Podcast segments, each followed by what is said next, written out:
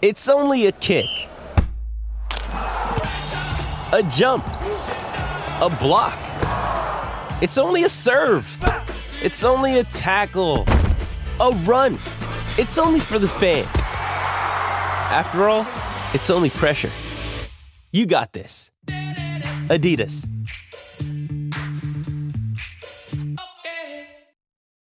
This episode is brought to you by Shopify. Whether you're selling a little or a lot, Shopify helps you do your thing, however you cha-ching. From the launch your online shop stage, all the way to the we just hit a million orders stage. No matter what stage you're in, Shopify's there to help you grow. Sign up for a $1 per month trial period at shopify.com slash special offer, all lowercase.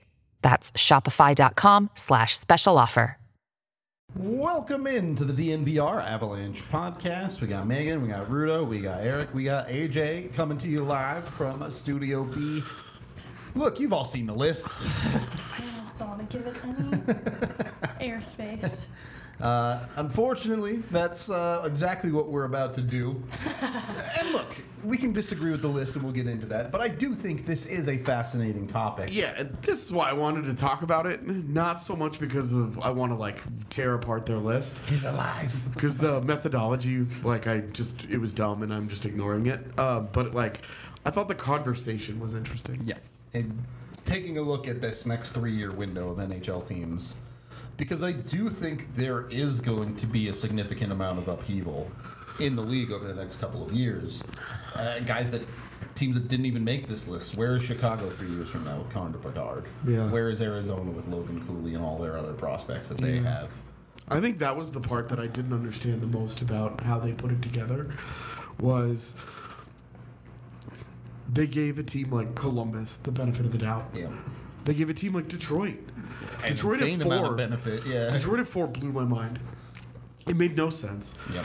Because you look at their prospects, it's a fine pool. They've had a ton of picks over the last few years. Who's their star? They haven't hit. It's- they it's haven't Mo hit on Seider. one. Yeah. Si- I guess Seider's if the Mo closest you Seider's can your get. best player, Yeah. you're not good enough. Yep. I agree. So, you know, it was it was interesting having the Red Wings at four. Yep. So, so how did they come up with their numbers? for real? Yeah, so they weighted No. they weighted He's current fake. roster Yeah. versus prospects versus GM coach front office versus cap management. Okay. So it's all. Where the Avs got dinged most was The cap stuff. uh, yeah. prospects and cap. Yeah. And they held the cap against them because they're up against it. Which is. Which is what happens when you have elite players. Also, like When you win. they seemingly gave Vegas a lot of credit for a pretty empty prospect pool, and they're they've been in perpetual cap madness. I yeah, because and, and I thought they overweighted the prospects in general. Um, I, I- I don't I don't want to spend a lot of time on Yeah. their methodology just yeah, because it's we can move forward, but but it, it was mostly like it, it was mostly like their selections like the way that they did them were really random the way that like Detroit just like Steve Yzerman did a great job in Tampa Bay but one he didn't finish the job in there Yep. Julien BriseBois won all those titles and two what he's done so far in Detroit has produced zero results no playoff berths, not even particularly close to a playoff berth. No zero really competitive teams, zero fun to watch teams, no high end draft picks, and a couple of the draft picks that they've they, they have made, they've already moved on from. So, you know, like for me, I'm like, where's the faith in Detroit here? Here's the tough part about Detroit for me is I look at their last two off seasons and all of their moves are like, oh, they did a bunch of stuff. I don't know if this stuff made them any better. Well, and like in back to back years, you give big free agent contracts to Andrew Copp and JT Compher and Ben Chiarot. Yeah. What the hell are you doing? Like I said, it's a bunch of stuff. I don't know how good it is. Megan, with Detroit, do you see the ceiling as high as ESPN does with this team? Is there a world where they get there, or is this just a total overestimation? When Eric used the expression all ingredients, no recipe to describe earlier iterations of, was it Colorado's team? Yeah. That's how I feel about Detroit right now because last offseason was pretty big in terms of additions to the group. This offseason, they also continued to add. And I just, in looking at what they did with last year's additions throughout the course of the season last year, I don't think they have the recipe to be a winning team. And in considering the other teams in this list and Colorado being among outside the top 10, Yeah. that's the difference between these, these teams and a team like Colorado that has a culture and a system and a standard. And I, I just don't think Detroit has fully fleshed that out yet. Well, and, and you're talking about, you know, the ingredients that they've got. It's not like they got their ingredients from Whole Foods. They got them from fucking 7 Eleven. It's not Well- AAA Wagyu for sure. Yeah. You know, like like right now, their ingredients aren't even that good. It's not even like high quality ingredients, and they have no idea what to do with them yet. And like like I, I have faith that Steve Yzerman will eventually make them make them competitive. But where we sit today, all of that faith comes from Tampa Bay, and nothing from what he's done in Detroit. Because what he's done in Detroit has has not turned that franchise around. And I know Red Wings fans lament lottery luck. Oh, bad lotto luck and this and that. And I'm I- like, for me, blow it out your ass. So I don't- I don't want to hear it. I don't know how much time he has left talking to Micah, who's a big Wings fan. They're they're at the point where it's like, look, this has been four or five years and they've accomplished nothing. Yeah. So I mean, that prospect pool needs to start right. to churn. clock is ticking on on Yzerman at this point. So yeah. It, it'll be interesting to see because they they really do need to take at least a step forward in the Yeah. next year or two. It's, it's funny. We're starting with Detroit and just like chopping off the top couple. Yeah, I mean that's because we're believers in the Um, Well, top couple because for like real. I, yeah. I, I felt like the top of that list was pretty easy to make. Detroit's an outlier. Yeah. It was it at four, two? Yeah. Like people, I saw yesterday. People were like upset about Columbus being at like not, what was Nine, it nine? yeah. Columbus is at nine. With Columbus, you're like they've got Patrik Laine, who could be one of the great goal scorers in the league. They've got Johnny, Johnny Gaudreau, who's like a very good top line player. Now they have a one C in Adam Fantilli, and they have the best defensive prospect pool in all of hockey. Like it's not hard to see where they've made the leap with Columbus of being like, okay, ninth, I feel like is pretty fair. they can just figure out a head coach. Well, and like if they can figure out all levels of their organization, if they can buck their own history and actually break through, you can see where there's like light at the end of the tunnel. And like going big on a team and putting them at ninth, I'm like, okay. But Detroit, what the hell? And the, the three teams ahead of them New Jersey, Carolina, and Buffalo. New Jersey and Buffalo. It's all really easy to see. New Jersey and Buffalo are like they're good now. They've got elite players now. They've got really young players now. They've got potentially elite players at all three levels now. It's just a matter of can they mature and figure out how to win and make the postseason consistently and win some rounds? Can they live up to that vast potential? Them being at the top of that list makes total sense. Carolina makes total sense. They're not going anywhere. They're one of the best run organizations in the league. Uh, they draft extremely well. They develop extremely well. They do all of these things at a high level, except get out of the second round. Otherwise, they're a model organization in the NHL. They're fantastic with their cap management, their development. They don't overpay. They don't get involved in crazy trades. They don't chase it. They, Uh, which might be some of their problem because they've lost a couple of high profile trade opportunities because they draw their line in the sand. But in, in terms of them being in there, Carolina makes total sense. They're a fantastically run organization. Eric, you've worked in front offices, you've worked in, in some of these situations. Is, is three years a realistic window? Do you guys sit in the front office and talk about, hey, what does this team look like three years from now? Oh, absolutely. I mean, just just go with the Avs. Go with the Avs of you know back then, for example. They they had that core, right? Sakic, Forsberg, Roy, um, uh, Footy was part of that, A- a- and they knew and they were looking at it. And back then, I can tell you that the Canadian teams were in that division, and the Canadian dollar was declining and everything, and it was a big thing because they would look at it and say, "Hey, we have about a five to seven year window here," and they did. They had about a ten year window, but I, I Yeah. remember them talking about it, saying, "We have about a five to seven year window where we should win." The division every year, you know what I mean, and, and again they went nine in a row, right? Which is an NHL record, but so you do look at it that way, and, and the Avs look at it th- that way now. The Avs of now are just as good as the Avs, obviously, of back then, and, and, and, and if not better. You know what I mean? With guys locked in like Nathan, Yeah. Cale, Mikko. Those guys are going to be in their prime right now. Like they're in their prime. So Yeah. I do believe. So if I look at that list, and again, that's what I was asking. I'm not a good math guy, but you know, for me, this should be in the top three. Yeah. Why? Is it just one? That's one. That so you showed that you could win. So uh, right away, it's a proven record. I don't need any other number except that they won. um, last year they were division champs, even though they had a crappy year, and you know we all. Yeah. It felt like an awful year. Next thing you know, they had what 104 point 105. 109 points. How many? Nine. 109. There you go, division champs. So It was like the fourth or fifth best regular Yeah. season in that's Avs my history. point, but it felt and it like felt pulling awful. teeth. Everyone was like, "God, what's wrong with the Avs?" And it was like, you know, and it, it felt that way. But this year, a lot of people are going to pick them to win it all again. I Like, will. I will. Uh, that's. I, I don't know how you bet against them. So, so for me, if you look at that ratio or whatever they're talking about, the Avs should be in the top three because I understand there's different things, this and this and that. But Yeah. At the end of the day, you talk about the next three years.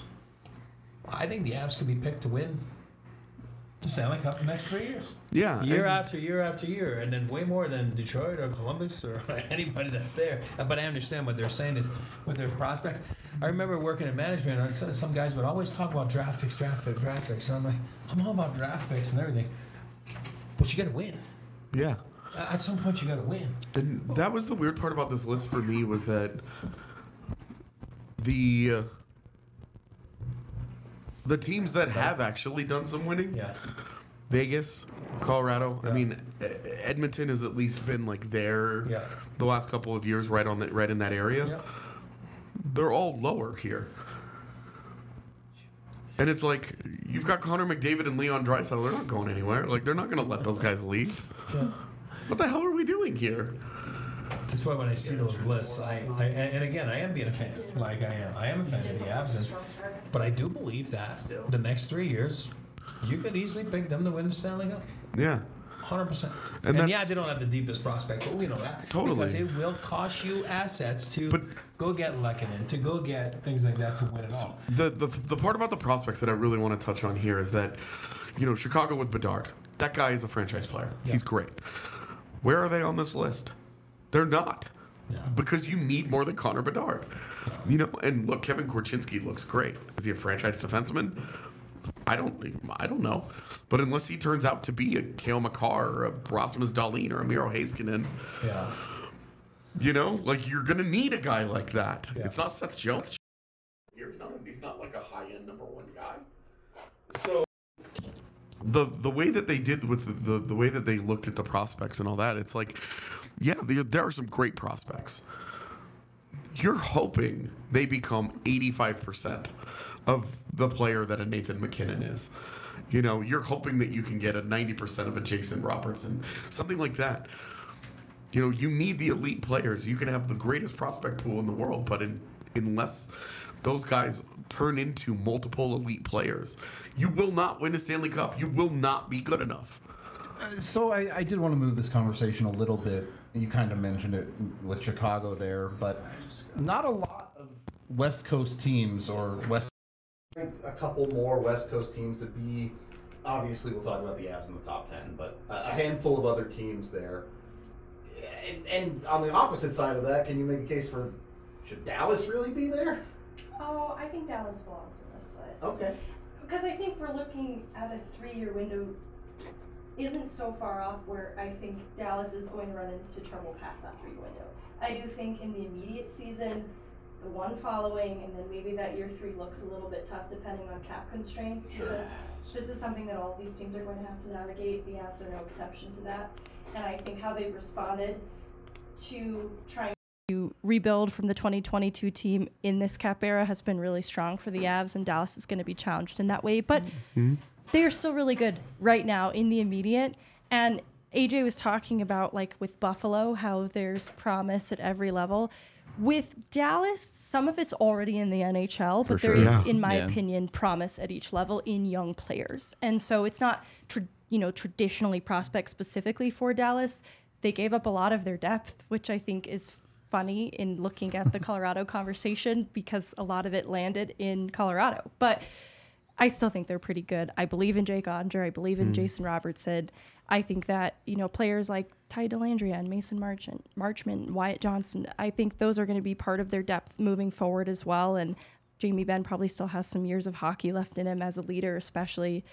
The Pavelski magic trick, though, is where they're going to start to run out Yeah, of they, steam. there's a no way bit. they can keep getting players like that on contracts like that, right? Yeah, No, the, for Joe sure. Pavelski at three and a half million dollars. Eventually, this gift is going to stop giving. Yeah. And even if they get a guy that can replace his production, he will not cost three and a half million dollars every year.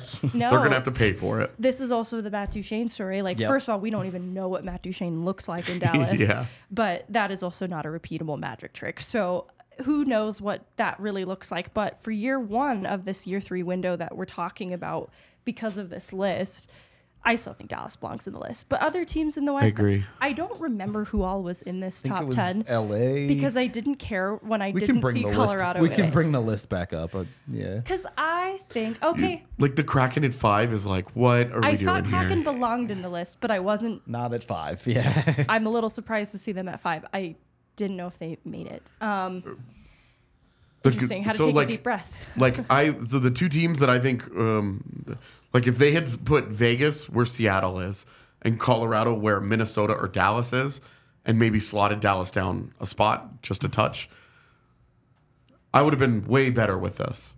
Yeah. But having Colorado on the outside of it, I thought was like, and obviously they're not outside of it by much. You know, it's really not a lot here. but Here's the hard part about me for Seattle specifically. Is the question that everyone has for them is where are they going? It- well, and like, how much better can they Right. possibly And, get? like, I get it. Shane Wright's coming. They have mhm. pieces. Right, but the question for both Shane Wright and Matty Beniers on draft day, both of them, what's their ceiling? Yep. Matty Beniers, great young player. He's going to be a great leader for that organization. He's going to be the face of that franchise for the first decade. Great. Is he a 70 point guy? Is he a 90 point guy? The difference there is enormous when it comes to that's your best player. Because they don't have, in terms of their prospects right now, they don't have a great defenseman. Ryker Evans is fun. He's interesting. They don't have a great defensive prospect. Shane Wright's their best forward prospect, who will be at best the 2C behind Matty Beniers Yep. having good center depth is one of the keys that we talk about on the show all the time to a team that wants to try and win a Stanley Cup. But you need to either get really lucky, like the St. Louis year, where everything just gels at the perfect time and you get very, very lucky in net. Well, their Or- uh, their goaltending just needs a miracle. at Well, or, or those or those guys take huge steps forward and they become legit one-two guys. And that's that's where the faith in Seattle is really weird to me because they're it's it's like yeah this, these are good players, but last year we saw what a mix of good players who all had the best seasons of their lives at the same time. They topped out in a seven-game series in the second round, and it took every break under the sun to get out of round one. Uh, if they continue to be this team, aren't they just the worst version of Carolina? Yes, So It's all Ron, Ron Francis just created the recreated Hurricanes West, Yeah. but a worse version of them. Yeah, The one team, and I know Joey B's asking, and I was about to talk about it, was the LA Kings. I don't want to scare anyone, but we, for for, the record, we Well, are going to yeah, get to we'll the Kings about Oh, in, a, are? in a bit. sorry. No, I want you to yeah. go No, ahead, but I am going to say we are No, going to oh, focus wait, oh, wait. specifically on the Oh, Kings wait, at one point. Oh, wait, oh, wait. they're they're a big topic Uh, coming yeah, up. no, that so. because I got one big point to make on that one, but not right now. and another team you played for. So, uh, on that note, we are brought to you by Foco. You can go get your licensed sports apparel for any major sports team in the U.S. from Foco.com. And when you use the DNVR code at checkout, you get 10% off your order. Jump on it. Go check out their bobbleheads. They have a ton of amazing ones. Uh, maybe with the, the NBA trade today, go uh, go get ready to buy a new Dame bobblehead that you can then rip the head off of or something. I- Me personally, I love Dame, so him being in the East now, girl, bye. See you. Go crazy. Go do whatever you want out east, brother. see you in the see you in the NBA final. I'm sure plenty of Nuggets fans would be happy to do rituals with uh, Nurkic bobbleheads. So, Well earned. yeah, no kidding. Him going to Phoenix is just like the villain gets villainier. exactly. Villainier. Yeah. More villainous. Villainous. He went from lackey to main bad guy. Yeah, yeah. Instead of being one eight hundred henchman, he's he's the guy who now runs the henchman service. exactly. Nice. Uh, go check them out, foco.com. They have all sorts of cool merch and apparel.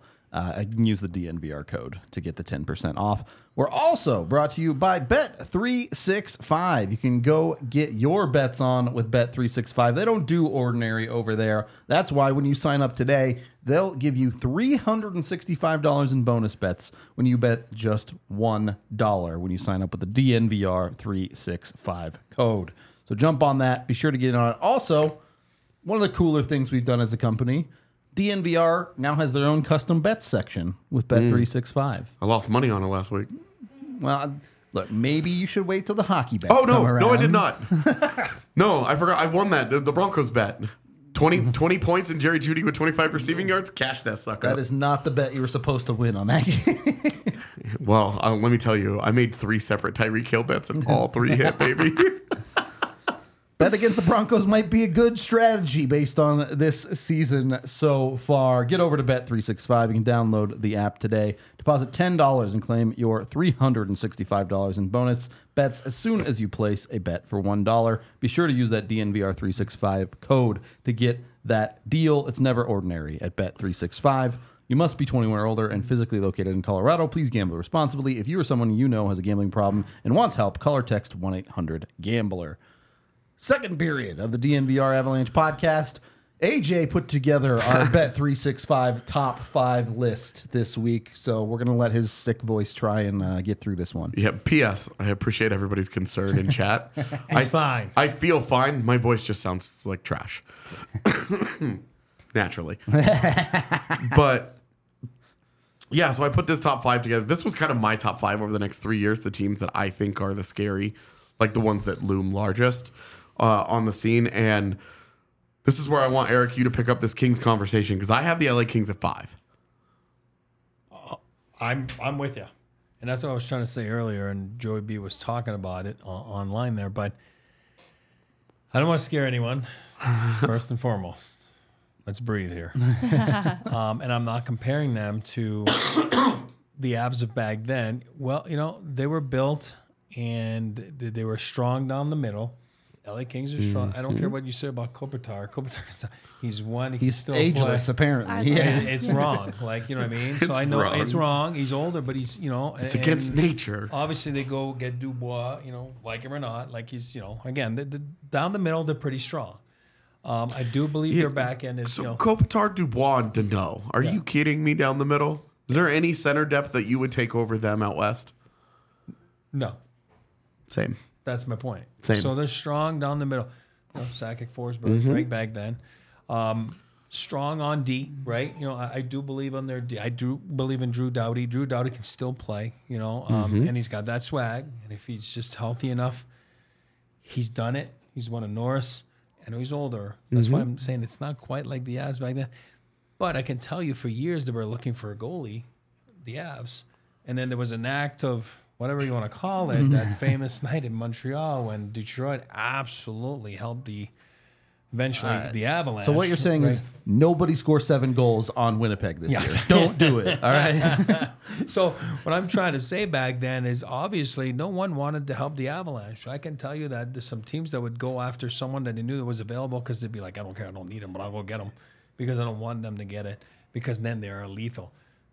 Obviously, that night happens. They mm-hmm. get the goalie they needed. They go on, have one of the best decades in the history of the National Hockey League. They had a seven year run where they had two Stanley Cups, I think three conference finals, Four, I'm going to say. four conference finals, and then they had one flame out in the first round against Edmonton, Up 3 1 in that in, series. in which Apparently Joe it was Sakic was suspended for game one. Like a Seattle level of what the fuck was that series? We were up three one. Yeah, we just couldn't touch the puck afterward. It was the weirdest thing. But uh, anyway, um, what I'm trying to say is LA's kind of like that. I mean, no offense to you know Talbot or you know whatever it is, Pheonix, uh, Copley. yeah. Well, that's. I want to go to Megan on this. Yeah. Is, is there any faith in their goalies, or is this the conversation? They just have to go out and find one.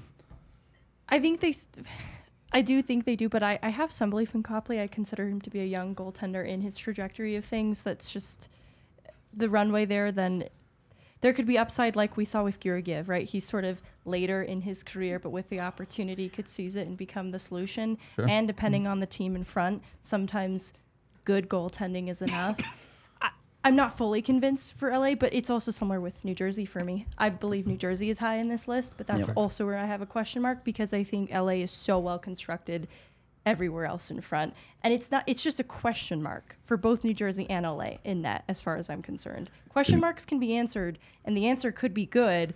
It's just there is a lot riding on This is why I have the Kings at five. Yeah. Because right now they're spending two and a half million dollars on a goalie tandem that I think is not going to work. But I don't care because they've got enough assets. They've got enough of a prospect pool.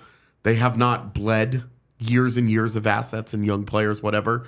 They could, if you're the Winnipeg Jets, and just just as an example, if you're the Winnipeg Jets or you're the Anaheim Ducks, and LA calls and says, "We're going to give you Quinton Byfield. We want John Gibson or Connor Hellebuyck." as a starting point. As a starting Yeah, point. it's gonna- not not as a one for one or whatever. The the reason why I have the Kings here is because yes, I think their goaltending is going to be an issue. It could work. If it works with Talbot and Copley, Rob Blake's a fucking genius. That's just all there is to it. Also, he probably gets really lucky. A la Adin Hill last year. But they have all the assets necessary that they could easily go. And right now, the goaltender market is so weird Yep. that there has never been more really good goaltenders potentially available and getting ready to move around the league. We're going to see a major redistribution of goaltender talent in the next couple of years. Contracts ending, rebuilding teams moving on, whatever, whatever yeah, the case I- may be. Nashville. There are multiple. Juuse Saros, another one. That- right, Or that- Yaroslav Askarov. Both. Maybe they keep Saros and they move Askarov. Point being here, LA will have multiple kicks at the can. It will not be all eggs in one basket. And why I have the Kings here is because if they feel like they need to, they can. They can do whatever they need to do to find that guy. There will be multiple of them available, which is keeps costs down. If there's only one available, the cost skyrockets because that is supply and demand. There are multiple available. The costs will be lower. They've got all the assets in the world. They're in a great position if they need it. As Megan mentioned, if they need it. Pheonix Copley rules. They're spending a million dollars on a starting goaltender. It's fine. They're fine. Until it's not. But No, I, I just do believe that they, you know, again, I do believe they got to go do what the Avs did, go get a Georgiev, and, and and pay whatever it was, which I thought was really fair market. Two thirds I mean, of fifth. I mean, I thought I thought it was like a steal. I thought it was uh, one of the best trades the last five years in hockey by CMAC and the fellas. Now I do believe the Kings have to do that. That could just be an all Avs list, to be honest. That's what, that's what I'm saying. I mean, Devontae's. I know the list goes on. They've been masterful. They've been awesome. That's why you win. That's yeah. why you win because you have a strong front office. Those guys have been great.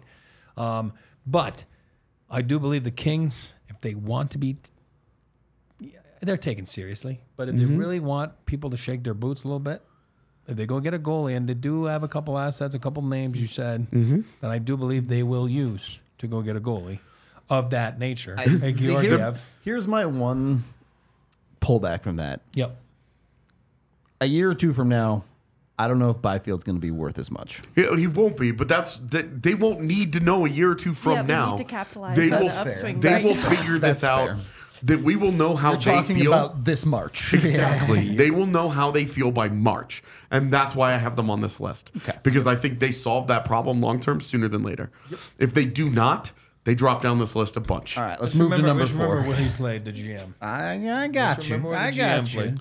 He, he's Where? seen some pretty built teams. Colorado Avalanche. He played everywhere. No, but it doesn't That matter. guy was a traveler by the end. He played in San Jose too. Well, guess where he won? Okay, is that a better question? where did he win? Number four. It's called for me. It's Colorado, because I'm sorry. This is a really easy equation for me. They have Nathan MacKinnon, they have Cale Makar, and they're not letting Mikko Rantanen leave. No. End of conversation. Three top 15 players. three top three top 15 players with a Stanley Cup already. And and I have said this already. We have felt this at training camp. They're pissed. They they want this year will be their true title defense. They are pissed when you have championship caliber players who are extra motivated, not coming off of a short off season, coming in healthier, coming in with a, a fresh mindset, a refreshed motivation Well, Good luck, all of y'all. just to add on to that, the next three years are Nathan MacKinnon's prime. This is the best version of Nathan MacKinnon we're ever going to Uh-huh. see. Mikko Ranton at the end of these three years will just be hitting that part of his career. And Cale Makar's 24. The baby. Well, and Cale Makar's going to go down as a top three defenseman of all time. Right. And so we're talking about in those next three years could win three Norris trophies. I think I think in those next three years he wins a Hart Trophy. He probably wins another Conn Smythe. Like I'm feeling the Avs right now. Obviously, I'm talking about them winning the cup and all this bullshit. But like, It's not bullshit. I think I think I think that well, and I th- I have full confidence that Cale Makar that that trophy case is just going to be bananas by the end of it, and that is the next three years. Yep. But you, you have players like that. That's what we're talking about, like success. You have players like MacKinnon and Rantanen, and forget about Cale for a second, but you can have 10 years of success. You can because they were here at a young age and, and they're not 35 years old. And, and Cale Makar, to your point, for me, is the most valuable player in the NHL. He is. He is the most valuable player to a team. It's 30 minutes a night that he controls the game. I didn't say he's the best player. He's the most valuable player for me in the NHL. I want to uh, to add to this point because I know that there are people who are like I've had people be like, "How can you, these same guys lost to Seattle last year?" Keep in mind one thing: they can't do it alone. They do need help. Yeah. Look at the roster. Look at how much better it is. This Look at the year. roster in Game Seven. In Game Seven that they outplay Seattle beginning to end. They get was playing they, forward. They get the all time. Right on. Hell yeah. You get you you open the scoring in that game with an unbelievable bounce. Yeah. A puck a puck that goes from the corner and caroms three times off of the avalanche and into a net. Like and that's hockey. Like we've talked about it something you need something like that. But it took the best version of Seattle ever. Like ever. It's been 2 years. But I mean of those still ever. but but I mean of those guys of their careers, the best version of Vince Dunn in his career, the best version of Jared McCann. It took all of those things. Now, obviously McCann was hurt, but it took all of those things to create a razor thin seven game series, and the Avs had four guys at forward who were not getting their head kicked in every single night. It was it was Lehkonen, it was MacKinnon, it was Rantanen, and it was Evan Rodrigues. And right now, Evan Rodrigues on this roster would be your ninth best Would he forward. even be ninth? Like, yeah, he'd be ahead of Miles Wood, and that's it. yeah, I guess that's fair. Uh, I do, And that's it. I do want to talk about what our, our local Habs fan is, is mentioning here a little bit, but Megan, I wanted to go to you before we get to that, or you can talk about that if that's what you want to touch on. Which part specifically, culture or Gabe? Gabe, it, Gabe is what I'm going to talk about. You can talk about whatever you want. I mean, it is interesting to talk to some of the new players here and hear the recurring theme about how high strung this group is because of the standard of winning being the only standard. And even I love the way it trickles down from the Avs to the Eagles organization. Even hearing Nate Clurman talk about how he was able to take a step forward in his game in being around Loveland and that staff there this is how the organization is run from top to bottom and i think that's a really important point that there is not any amount of carelessness in how they approach something as mundane as practice and looking at something like that and finding people who fit that really well and bringing them on board is what makes a winning culture and will keep them competitive for many years to come.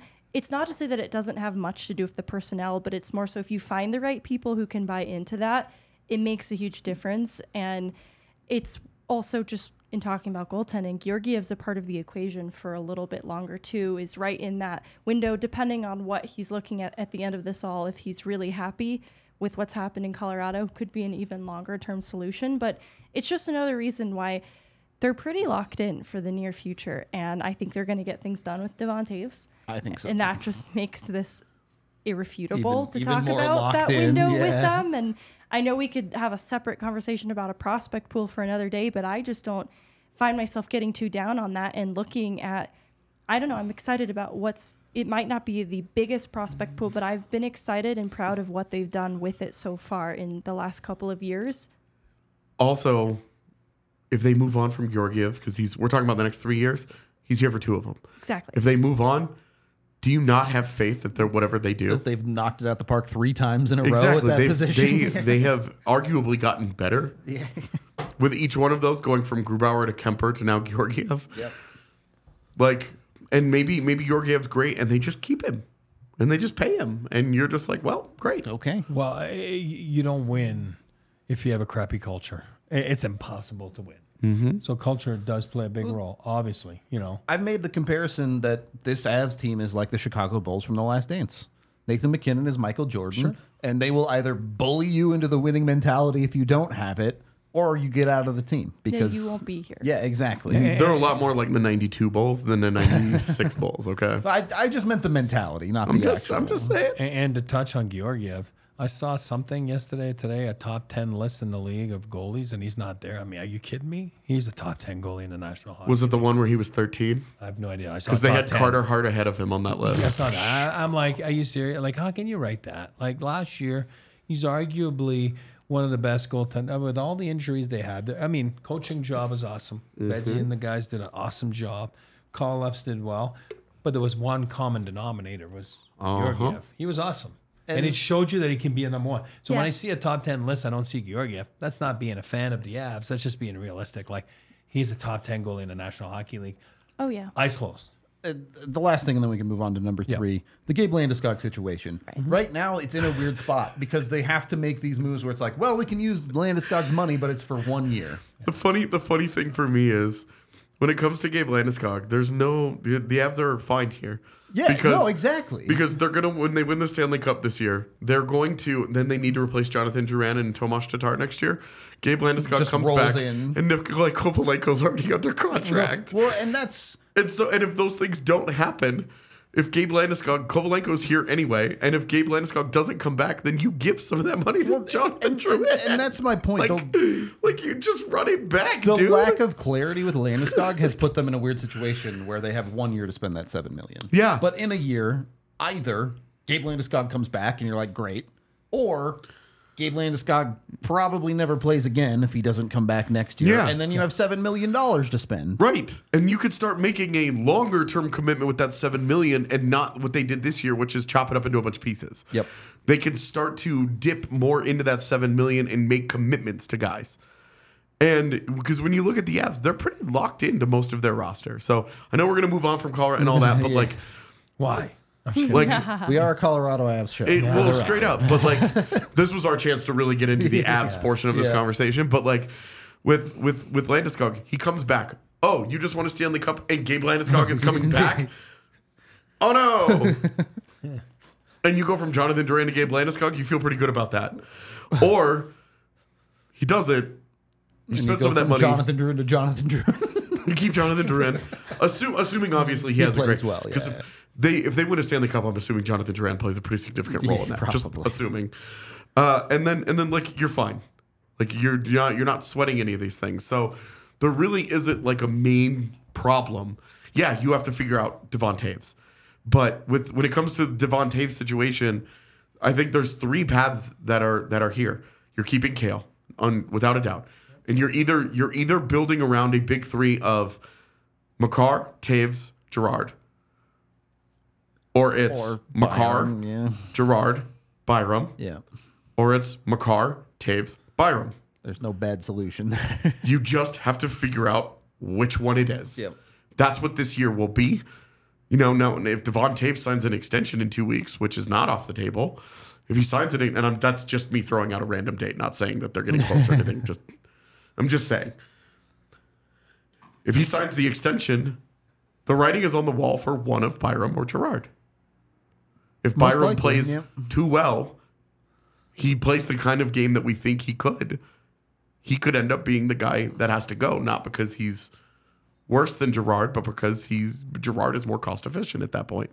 But either way, those are the three scenarios that play out on defense. One of those three will happen, and no matter which one you pick, you're in a good you're in a good spot. Number three. We ready to move on? Yeah, number three, Carolina. We talked about they're a great organization. we kinda They've- covered they've- them already, They've got the goods. It perennial contenders, and we, you know, maybe they don't have that top guy. Maybe they need that extra push. Maybe it's Svechnikov staying healthy. Maybe that's it. I think health is actually with goaltending. Yeah, Svechnikov, they've had a lot of goaley I, problem I injuries, think that's yeah. big for Carolina. They got three goalies, right? They're Yeah. gonna go with three on the roster. Well, and because two of them, Freddie Andersen and Antti Raanta, are made of glass. Yep. They're going with three, yeah. Like they know what they're getting into with those cats, so they have a third goaltending that they're clearly comfortable just being like, well, he's our guy. So I don't know why they're even messing with it. They should have just moved on from Antti Raanta. He is truly the glassiest of glass goalies. Se- Seriously. But Like, boy, he can steal a game. Though. Oh, oh, oh my wow, he's great. lord! Three years ago, I wanted him on the Evs, Yeah. and then he The broke one game you himself remember three Ball years in a row, Oh. and it was like, okay, well, It was a game at Ball Arena, like in Yeah, uh, yeah. weird year. Oh my god, I'm sitting by myself in the stands. I was like, wow, this guy's sick. You know what I mean? Like, He's great. He just right up can't until his stay hamstring healthy. No, explodes. exactly, and then the game after. Yeah. Oh. Hi- His time in Arizona yeah. yeah. can't do it. I've always he, liked him, he can't stay healthy. Uh, number two, Look, this is AJ's in love with this hockey team. which is funny because they're at two. Yeah. I have a team that I'm more in love with. Um, so this is you have Jack Hughes up front. You have Nico Hischier at 2C. Your center depth is great. Nico Hischier is going to win the Selke this year. P- P.S. He's going to win the Selke this year. so with Patrice Bergeron, uh, other adults are now allowed to win awards again. so you know uh, Nico Hischier is going to win that award this year. He's a, a s- exceptional two way player. Jack Hughes is an unbelievable dynamo on offense. Their forward core is Loaded. Yeah. ridiculous in how good it is. It's ridiculous how good it is. And it's it's deep and it's extremely high end at the top. It's fantastic. When a Dawson Mercer just falls into your lap like that. Well, and, and like now you have a full year of Timo Meier. yeah. Like, girl, please. New Jersey rocks. And their defense, you have a top five pick, may not even make that defense. Mm-hmm. Oh, and the other top five pick of Luke Hughes looked amazing in the postseason. We'll see how it translates because we've always kind of had questions about how good is Luke Hughes actually. For my money, I think he ends up better than Quinn. Worse than Jack, better than Quinn. That's a really good player. Yeah. Yeah. And they also have Dougie Hamilton is still hanging out on that roster. Hmm. They lose Ryan Graves and don't even blink. That defense is great. Megan mentioned earlier, what's up with the goaltending? It's a fair question, but when you look at where they are, why I have them here and the Kings at five, because Vitek Vanecek and Akira Schmid are both better than Cam Talbot and Pheonix Copley. It's not the ideal tandem, but it's a competitive one. Well, and, and you can have the same conversation you did with LA if you need Exactly. to, right? Yeah. And if you are Winnipeg, going again back to Winnipeg and Connor Hellebuyck, Schmid is a lot more of an appealing trade piece future, Yeah. where you're like, we will, he can be part of a Hellebuyck return. You know, Schmid and uh, Alexander Holtz in a first round pick, you know, like huge package for Hellebuyck. You know, probably to me that would be more enticing than Quinton Byfield. And that's that's where New Jersey, their prospect pool is still great. They could move on from Nemec if they wanted to. They still could. They, could they could they could include that guy into into a deal. You know, Winnipeg again, Winnipeg. What do they need? They need a defenseman more than anything in the world. They need a good young defenseman that could help the top of their defensive lineup. We may not personally be the biggest fan of the kid, but- but That's that got Nemec's name written all over Exactly. it. Right? That exact deal for a Hellebuyck where you're like, yeah. So those like New Jersey is just in a they're in a wonderful position, which sucks because my whole life it's been easy to hate them because they're boring and they're slow and they're uninteresting. And now they're fun and they're fast and they're here to stay. Well, I'm a big Tom Fitzgerald fan. I played with him. Um, he was a worker. He stopped obviously playing, worked in the NHL. There's a lot of guys that just have positions they don't work. Yeah. Like he's worked. He's worked. He was in Pittsburgh for those Stanley Cups. Yeah. I think they got the right guy when they went and got him. Was he a USA hockey guy for a while? Uh, well, he is a USA, obviously Boston guy, but uh, USA Hockey. Did he work for USA Hockey? I don't know, I was maybe just on the World curious. I Championships, maybe. curious. You know, like, Yeah. but but but Fitzy went to work, and I thought when Jersey hired him was the right hire, and I think it's it's a perfect fit for him, and I think he wanted that high intensity hockey. Um, obviously, you get Jack Hughes. I don't know if you guys saw Certainly. the highlight yesterday. Oh my god, that was wrong. in Montreal. Certainly not the classic New Jersey No, from not the the 2000s. classic. No, no, Tony, Tony There's no goes, more he trap goes, out and, there. and I do believe he did it f- from the ground up. I think they hit the home run there with Jack Hughes. He Yeah, was the oh, real yeah. deal. I, I- I don't know if you guys saw the highlights in Montreal yesterday. Oh my god, that was like it's like honestly, it's like it's like Xbox. You know, what I mean, like, hey, it's easy, you know. And I do believe that that Luke on D is going to be really good. So yeah, they're they're they're they're a tough out in the East this year. My question, Megan, is can they survive the Eastern bloodbath? Because the East is kind of turned into this perennial arms race of chaos.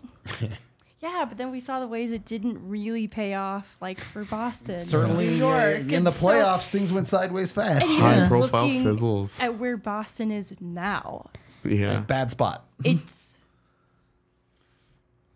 it's a facade. I still think it's going to be challenging, but Okay. I New Jersey lives in that challenge, and Yep. I think took a big step forward last year. And honestly, I think would have had a more impactful playoff run had it not been for injuries. And I think when we see a healthy New Jersey team, this conversation will be more than justified. Is it not feel a little bit like the 2019 Avs or something in that range? Ooh, I don't even want to hear you say that because it's like what followed for the 2019 Avs we saw, and so that it's very appropriate that we talk about them in this way. Then Yep. Uh, number one.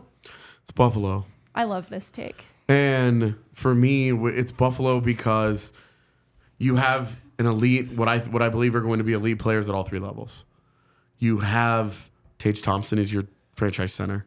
I, I don't know how the hell that happened, but it You have a- happened. A, defense that's turning into a really good defense. you have Rasmus Dahlin and Owen Power as a 19 year old. I was looking at Owen Power's numbers last year. They're good. As a 19 year old, he's like a league average defenseman that casually drops like 30, 40 points, whatever it was. Yep. And because I was looking at his underlyings, not his counting stats, because I'm a nerd. And I'm like, he's 19. Like, give me a break with this. Uh, and I mean, they have a big bruiser in Mattias Samuelsson Yep. signed for the rest of his life already. so like they've got they've got those pieces. They have the deepest forward core of prospects I think I've probably ever seen in my life.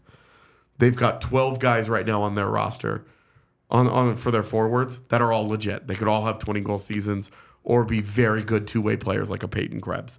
And then oh by the way, they've got five more of them in, in the, the, e- pipeline. either in yeah. the AHL or in Zach Benson's case, blowing up just the deciding to make the team. Yeah. just being like, "I'm 18, cut me, bitch! Like I dare you to cut me!" Like the kid is unbelievable, and they're just it, it- they're so deep and they're so talented, and they can't play all those guys. And then, so they're going to have to make a high level move, and it will be for a defenseman. They'll package up four of those goddamn guys, four of those high end forward prospects for a top defenseman, whichever one they want. Which, whatever. They'll, if you're Nashville, you're like, yeah, we'll give you Roman Josi. You know, like whatever. And those guys are the start of the next Nashville generation. And then they, oh, by the way, they have the best goaltending prospect in the world in Devon Levi. Just hanging out. He's 21. He's going to be their starting goaltender. Guy's unbelievable. Not so, bad. I mean, bad. you're you just all of these guys, all three levels. You have an elite talent that are going to be among the very best at their positions for the next decade. They are here to they're they're here and they're deep, Yep. deep, deep, deep, deep. And when you talk about the ability to make a move to fill whatever weakness crops up over time, right now it's a right-handed defenseman, not unique in the NHL. Welcome, welcome to the league. Uh, they can just go get whatever one they want, man. They're they're that deep asset wise. They can do whatever they want. Definitely. Anything to add? I put put money on them to make the postseason. Oh, I did. I have too. Well, for me, a couple factors. Donnie Granato, big fan. It doesn't get better uh, as a human being. He's a great technician of the game, like tactical stuff. He, let's not forget, they brought in some good people in EJ, right? In the beloved immediate, yeah. yeah. Worst trade in Avalanche history back then. I don't know about that. We can debate that. It's true. But you know what? He was here forever. And you know what? What a good person he is. He's going to be a perfect fit in that room. They have size. I'm a big Alex Tuch fan. Big Alex Tuch fan. Cozens, Tuch, obviously, well, Page. Uh, yeah, uh, I, I mean, look, you talk about EJ, yeah. the perfect guy to Mm-hmm. come into an organization that has a history of losing and say, look, Perfect. I Here's was how you there. get- yeah, here's how you get across the finish Yeah, line. exactly. He's mm-hmm. perfect. A different kind of winners there than, than Colorado, but he's going to be perfect for them, right? And then, like I said, their size and skill, it's it's a weird combination. Mm-hmm. Like it's, I mean, again, who'd they go get from Mini last year too? I'm not saying he's been great. Jordan Greenway, Greenway. I like Yeah. him in the I'm forward just depth, saying though. that's you can skate. You're big. You're tough to play against when you're that size as as a team. And then you touched on it. I know we're going to talk about predictions coming up here in the next few weeks. Mm-hmm. He might not be there at the start of the year. He might have to go in the American League for a few weeks. But I'll say it right here. I'll take the heat. Devon Levi's winning the Calder. See, this is- this that's is also- spicy. That's spicy. I, sh- I share this take with him. He's gonna beat out Connor Bedard. Write it down. Spicy, spicy, spicy, right I there. love that goalie. yeah. That was our Bet 365 top five list. Thing is, one of those teams is going to end up golfing early. And if you want to go golfing, get over to Broken Tee Golf Course. That's the place to get your golf on here in Colorado. It's a fantastic It'll be the course Hurricanes. with 20 27 holes over at Broken Tee, an 18 hole championship course, and a par 3 9 hole course, too. So you can get out there and have some fun, no matter the level of golfer that you are. Uh, they have a ton of amazing stuff. Restaurants, their pro shop is incredible. They have a bunch of amazing pros. When you want to get your tee time, go to brokenteegolf.com and get 10% off with code DNVR10 on any round on their regulation course. What's that? Nothing. Okay. Broken Look, I was looking at the desk. Sorry. Better vibes than AJ randomly humming at me.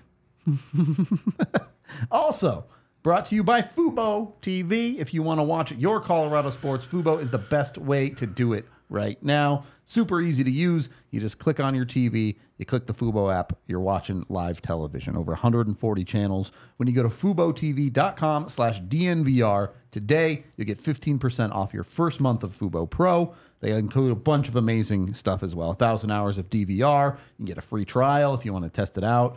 Of course, they have NFL, college football. They even have Red Zone. So if you want to watch the highlights and things like that, they got you fully covered. FuboTV.com slash DNVR. Is, are, is he drinking like milk? It's coffee. Coffee, Okay. Almond almond milk. dairy free. Okay. It looked like a milk bottle to me. It's a lot of sodium. Yeah. Salty coffee God, make me feel bad. for a salty guy.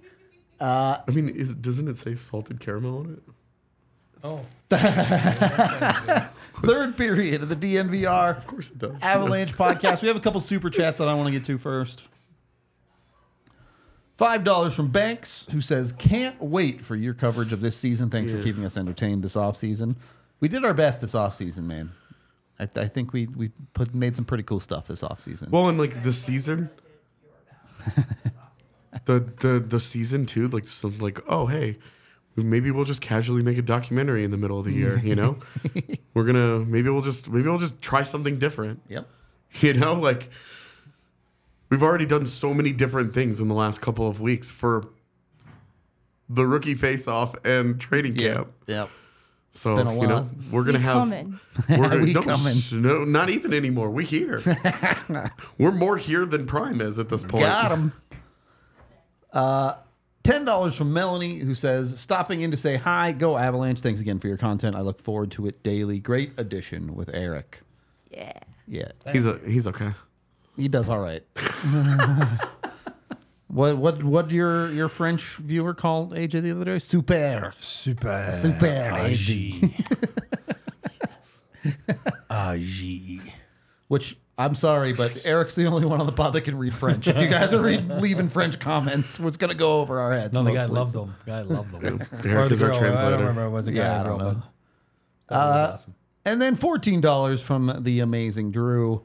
If Bet365 had three year futures, I'd be putting my money on the Avs. No bias at all, of course. Love the content, you guys. Mm-hmm. Let's effing get it. Yep.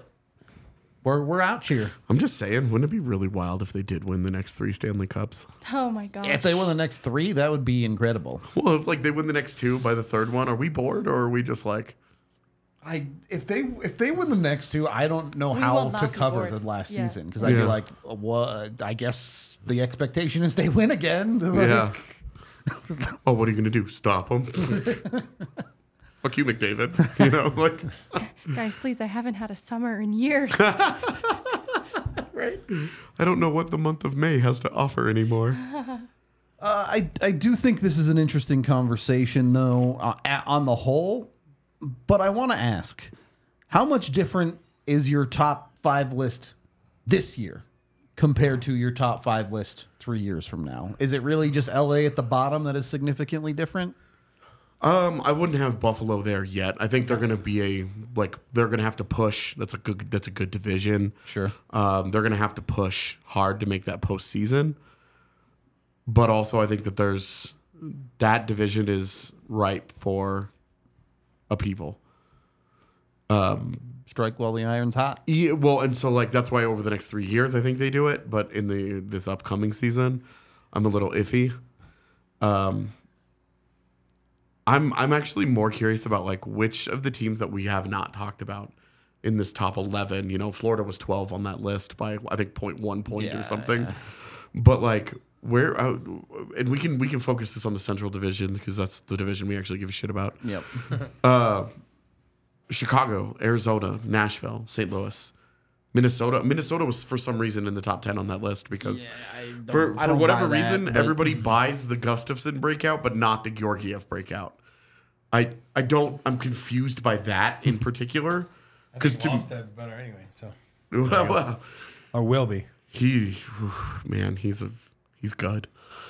He's big. Yeah, that's good. I so I'm I'm curious how you, each of you guys kind of feel about like which of the teams is the one that most intrigues you over the next three years out of the Central. I think Colorado and, and Dallas are clear for the next couple of years. I think they're the they're the favorites there, barring a major change or injury or whatever. Um, I think those are the ones that are are ahead. So I'm curious which how you guys feel about who's next, like who's the next one. In three years, Oh, over the next three years. Arizona. Like, okay. Logan Cooley's for real. How for real? So for real. Is he Matt Duchene or is he Nathan MacKinnon? Neither. I think. In between? Yeah. No. I I think his impact's going to be a little bit different. I don't know. In between actually is the perfect way I would put it. Yeah.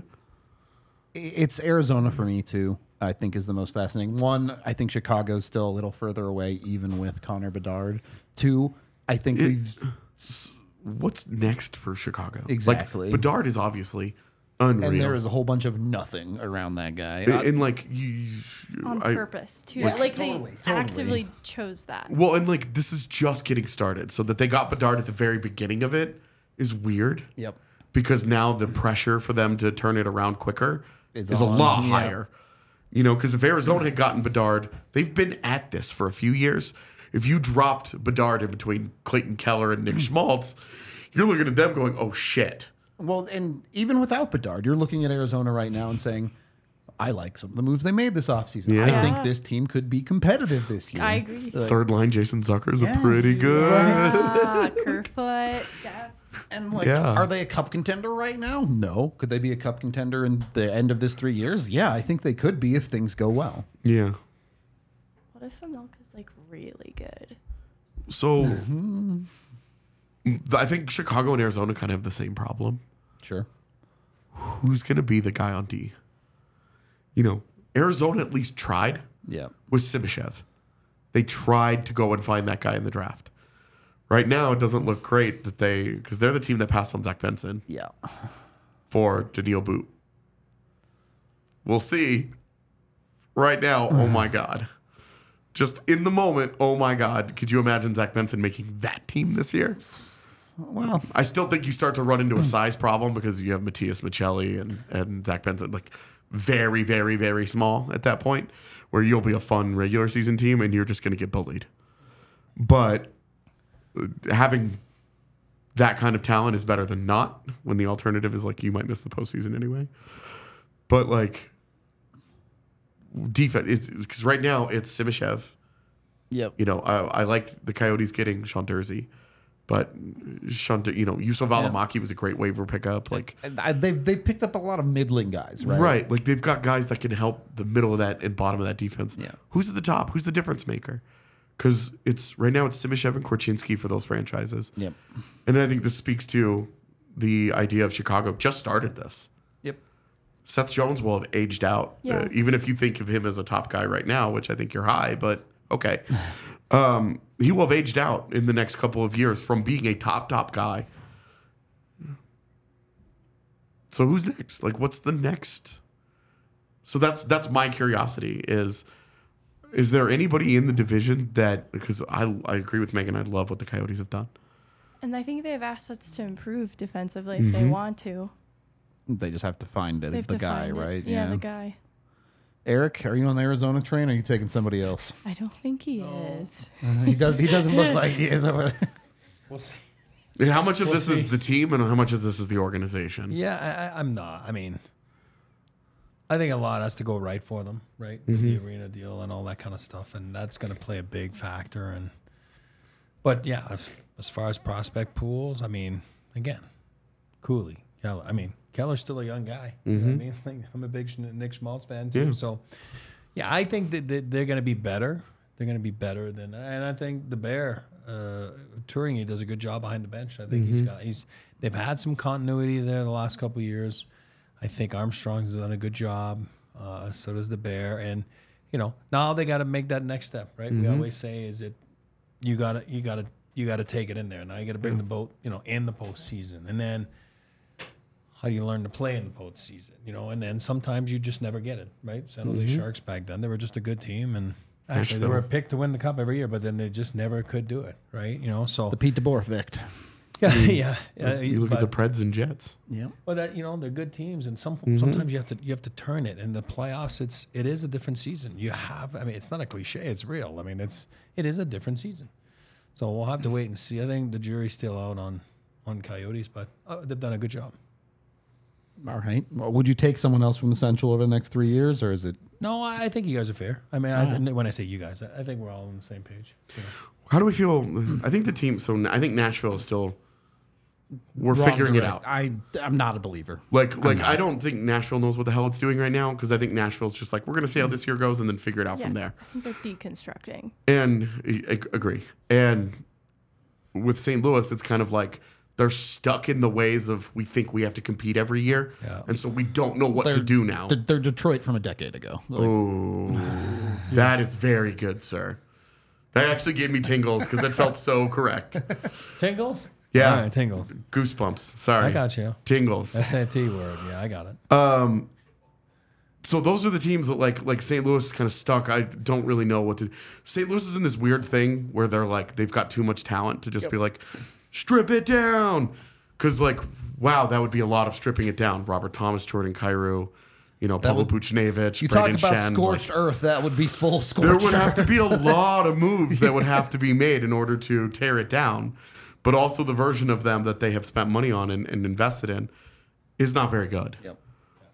Uh, and will not be any good unless Jordan Binnington rediscovers the freak form that won them a Stanley Cup. Yep. Which he's gotten worse every year. It just seems really unlikely at this point. Goalies be what goalies be. So I don't want to say never. I would love for it to be never because F that guy. But, you know, with St. Louis, it's kind of like whatever. But the team that I am most curious about here, because everybody loves Coyotes right now. It's easy to see their offseason and be like, where their rebuild is, is where teams, where, where outsiders love to start attaching themselves. We saw it last year with Detroit and Ottawa in particular. Yep. Uh, and we still obviously see it with Detroit. Good God. But the Minnesota Wild, they still have two more years of this 14 million dead cap thing. The cap will can will go up. If they can It just will- hold it together it's for the next two years. Two more Yeah. years of, and then all of a sudden it's going to be like a 20 million dollar cap freedom for them Yep.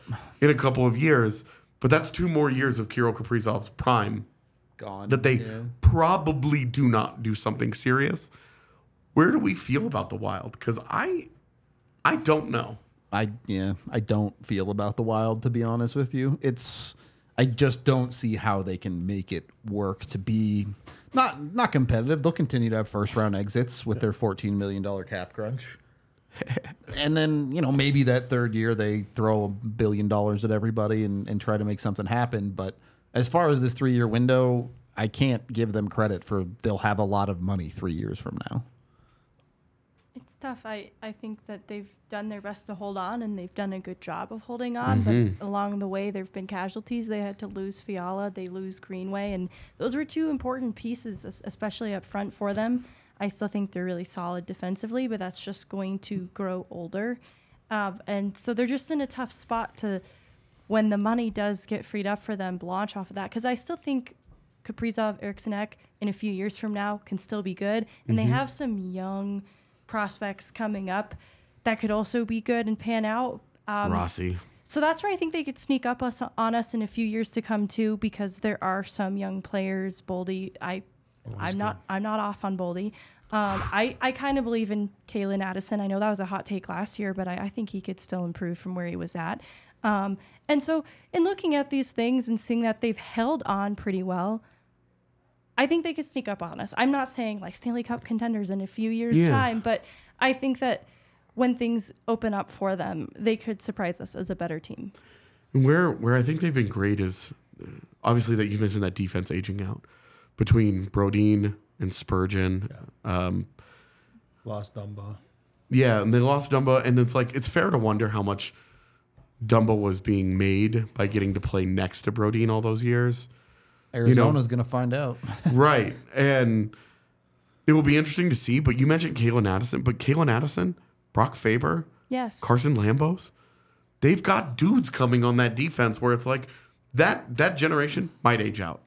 And it might age right into another one because they've invested in that position.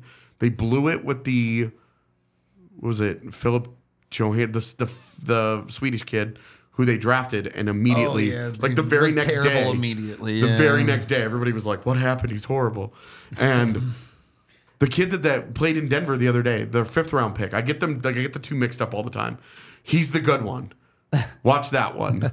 That guy. Yeah, the, he's the Swedish kid. He was a fifth round pick. I think his name is Simon. But I get I get him and the first round bust of all Yeah. busts mixed up in my brain.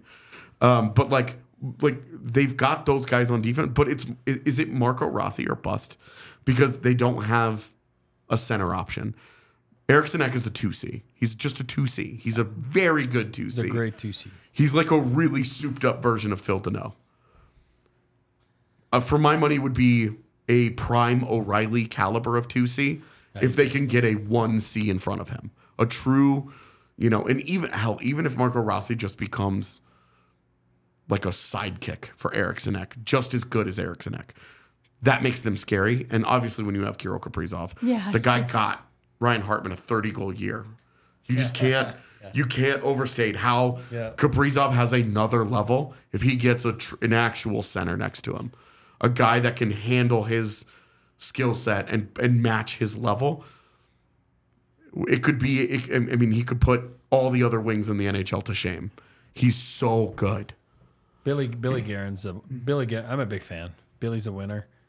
He's won as a player's won with Pittsburgh. He's a worker, like Fitzy. You know what I mean? Mm-hmm. Cut from the same mold, and they're gonna patch, like Rudo just said. They'll, they'll be there. They'll, they'll patch things up, and they're gonna be competitive. Mm-hmm. You know, they're gonna be right there at the end. Are they gonna sneak in? Are they gonna sneak out? I don't know, but they'll be there. Um, they're not gonna finish 16th or 15th or whatever. You know what I mean? So I'm a big fan of Billy. On but it's interesting. It's interesting. There's there's been a big change of the guard there. When Yeah. you look at it, the last two three years, like guys have they've changed the whole core, right? Yeah. one by one. So I think the Boldys of the world now are going to be the guys that are you know taking over that team, and it's going to be interesting to see. As but long they're as they aren't calling their players lizard people anymore. Over- Over, we're in a good place. Over the next three years, what's their ceiling? Second round. Do they get any? Is it any better than what they've already done? I don't think so. say it again. If Over the next three years, yeah, are the Wild any? Do they get any better than what they've already accomplished in the last two? Especially that team two years ago that gave that really good St. Louis team a hell of a fight in the first round. That series was war. oh, it was. It was a great series from the outside. I I loved watching Colorado sweep and just get to hang out. I think the goaltending's better. I think that Yeah. could be where they, or at least a boost from that point. I don't know how what that ceiling looks like exactly, but I think it gets them past the first round because I think that was a little bit part of that struggle in that St. Louis Mm-hmm. series. They're to and to that point, they're kind of in the same position as Colorado with Gor- with Georgiev. They have Gustavsson, Yes. but at the end of the this cheap like bridge contract from Gustavsson, they've got Jesper Wallstedt just hanging out. So They've got decisions to make. it's yeah. the same situation that Nashville's in, where Do you go with the guy that now Juuse Saros is more proven than Gus is? For sure. But over the next couple of years, Gustavsson will get a chance to prove that. And if he proves himself to be legit, do you just move Wallstedt for help? Because I'm glad I don't have to make that decision. No, Let me That to me is the X factor of this situation. It's a tough one. Because you, if if Gus proves to be the real deal, and you just decide we're riding with Gus, and they sign him to a five year deal, whatever, and they they're like, okay, we need a you know, the, let's just say two of Faber, Addison, and Lambos turn out. Your defense remains good. Yeah. You've now got a high end goalie that you love. Wallstedt is the guy that you can move as the primary piece, trying to go find another center. If Rossi does not Become a center. like yeah. like like really have that, Is he good? Is he healthy? Like, eh, I think he is now. But it's their handling of him last year was really weird. So it, it's to be seen there with Rossi. But like. I think that's that's where Minnesota interests me is that uh, Definitely. they've got that X factor of Wallstedt because if Gus is a bum, you know, it ends up just not being that guy. They turn it over to Wallstedt and they kind of restart this process. Yeah, you're right. And then I definitely don't feel like they move forward in that time. And by that point, by the time Wallstedt comes into his own and he's figured it all out and whatever, Kaprizovs. where's Kaprizov? Well- exact. They're, they're like it's a fascinating like. Here's Where are they? Here's the thing. I think a lot of Avs fans would rather Minnesota stay in cap hell. Is the thing. and if you want to get someone who injured you into cap hell, call Bachus and Schanker. I knew it. two two two two two two two today. Uh, hit up Bachus and Schanker for real though. If you have been injured, doesn't even have to be like a car accident or anything. If it was injured at work or injured by some sort of negligence from someone or something, Bachus and Schanker will give you a free consultation, and if they think you have a case, they will take your case on for nothing up front. You won't pay these guys until you win your case, and you will win, and you will win a lot of money. They've won over a billion dollars for their clients in the last 25 years. They're very, very good at what they do. Again, you can call the two number or go to coloradolaw.net to get a free consultation from Bachus and Schanker. And then when you make all that money, go buy yourself some Shady Rays. You can go to shadyrays.com uh, to get yours today when you use code DNVR at Shady Rays and you get two pairs or more, you get 50% off your entire order. And the best part about Shady Rays, the first 30 days, you don't like them, you break them, you lose them, they will replace them entirely for free. So go check them out. Uh, over 250,000 people have given them five stars. Uh, shadyrays.com. So, also, while you're at it, if you're giving out five star reviews, DNVR Avalanche podcast. Help us out. Go over to your uh, Spotify or Google. I guess Google's going to YouTube now, is going to be their podcasting source. So I don't know how that's going to work, but five star reviews help us out a ton. If you want to hand us a couple of those, we would much appreciate it. I know uh, people are still adjusting to the new look with Eric on the show and, and all of us. So let us know how we're doing with our uh, our new thing as we head into this season. Uh, any other topics we want to touch on today with this list, or are we good? For, for the record, I drove the bus on today's show because it was my idea. like it was my like this was like my like concept for the show of like I wanted to talk about it, so I drove a lot of the conversation. All good. To to the dude in the chat who was like, you know, Sorry, I only can drive 200 shows a year. A couple of them I gotta, I gotta take off. right? yeah. Also, a lot of those questions from Joey in the chat would be great for a mailbag episode. Yeah. Oh yeah, no, they're really good. Yeah, Just didn't quite fit into today's show. definitely. Did we want to have? I mean, there weren't many updates from practice. To be fair, Yeah, no, you've hit got, us. pop off. Yeah, Yay. hit us. Cale Makar skated Yeah, with the injured guys, not with the main group. Still Um, skating though. Yeah, I wanted to tell you guys what the power play units boy. looked like from Group One Oh, because I thought they were interesting. I'll s- I'll just bury. I won't bury the lead. Found a Chushkin on power play too. I thought was fun and interesting. But basically, Rantanen, Lehkonen, Johansen, MacKinnon, Toews for PP one. Imagine a world where Cale Makar is healthy now. Here's PP two. Colton, Girard, Drouin, Nichushkin, Byram. Byram was up high. Um, and honestly, they were rotating a lot of the guys in PP too, so I it, It was wasn't all really yeah. yeah. it wasn't really clear who who spe- like Drouin was at points kind of the net front guy, and Mm-hmm. Nichushkin was kind of the rover bumper. So it was really weird. I, to, I just thought that would be interesting for people to hear how that's what it was looking like. As anticipated, Johansen was in the bumper spot on PP1. Um, so Lehkonen was kind of the net front guy. If Artturi Lehkonen's your worst player in your power play, You're doing there's- okay. It's a just pretty the- good It's unit. just the size specifically for that, but I like.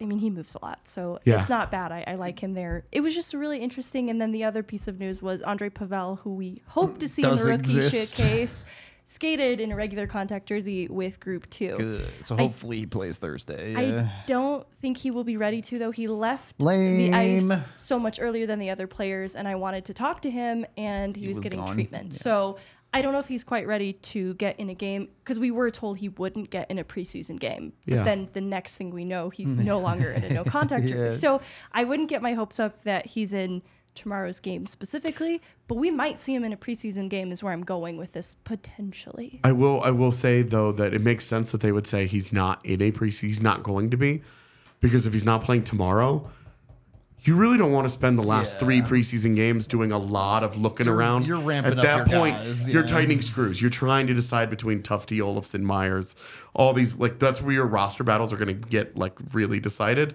And so it's like if he is in a regular jersey today, it might make more sense that they're like, he won't play tomorrow. We're getting ready to send him to Loveland for Eagles camp. Which starts next Monday. Exactly. and he does still get the benefit of working with Av staff Jerry Mm-hmm. Bednar in being in this group two now. So there's definitely benefit in him returning to the group. Even if Absolutely. we don't see him in preseason form, Bednar can get something of an idea of what he's like, at least through practice, which isn't the best Yeah. to evaluate off of. But I and so I'm curious about these power play. How, add Makar in, and then obviously Toews goes to that second unit. Does it bump Girard, or does it bump a forward? yeah, good question. And is Tomas Tatar on the power play Right. at all? So I don't know. It, can it just not? Can Toews just not? And it can be Byram in four forwards? I love that. I mean, I've talked about it on all Yeah. off season. My ideal would be to take Lehkonen, to put Nichushkin up there, take Lehkonen out, And then run Drouin, Colton, Tatar as the other three forwards with and then Byram. yeah, with two of the defenders. Yeah. I'm here for it. I don't know if that's what they're going to do, but, But isn't it crazy to think that this is what the power play is looking to be? as with- opposed to last year. with some of these players not even on it. Well, and, and yeah, exactly. Some of these guys aren't making the power play two, where last year power play two on any given night was like, yeah, I don't know, Jacob MacDonald's on PP two tonight. Lars right? Ellers, the net front like, guy. well, like, like at the end of the year, Dennis Morgan had become a power play mainstay, which is why the first unit was playing 145 out of two minutes every time. like you just it, the difference between the depth at the moment, anyway, is enormous. Yeah. and honestly, even if you have an injury or two. Like m- you, you don't love it, but like Miles Wood is your net front guy specifically on a second power play unit. He's not doing anything else. Yeah. Yep. He's your puck retriever, your net front guy. That's it. It's fine. It's not going to kill you. It's fun. It is fun. Uh, all right. That's it. We, we're incapable of doing a show less than an hour now. Oh. so. Somebody asked about Winnipeg. The reason that I skipped Winnipeg, We kind of talked about we it. don't know what they're doing yet. Yep. So th- it's impossible. They have huge decisions to make about their Ask future. again when they trade Scheifele. Right, because between Scheifele and Hellebuyck, if they move both, it depends on those returns. Yep. If they keep both, they go nowhere. So, like, I didn't want to get into Winnipeg for that reason. Yep. Uh, we're out of here. We appreciate y'all. Back tomorrow. Regular podcast tomorrow. If we can find a version of the game being broadcast out there, we'll do post game Friday. So we'll see you tomorrow and talk to you on the next one.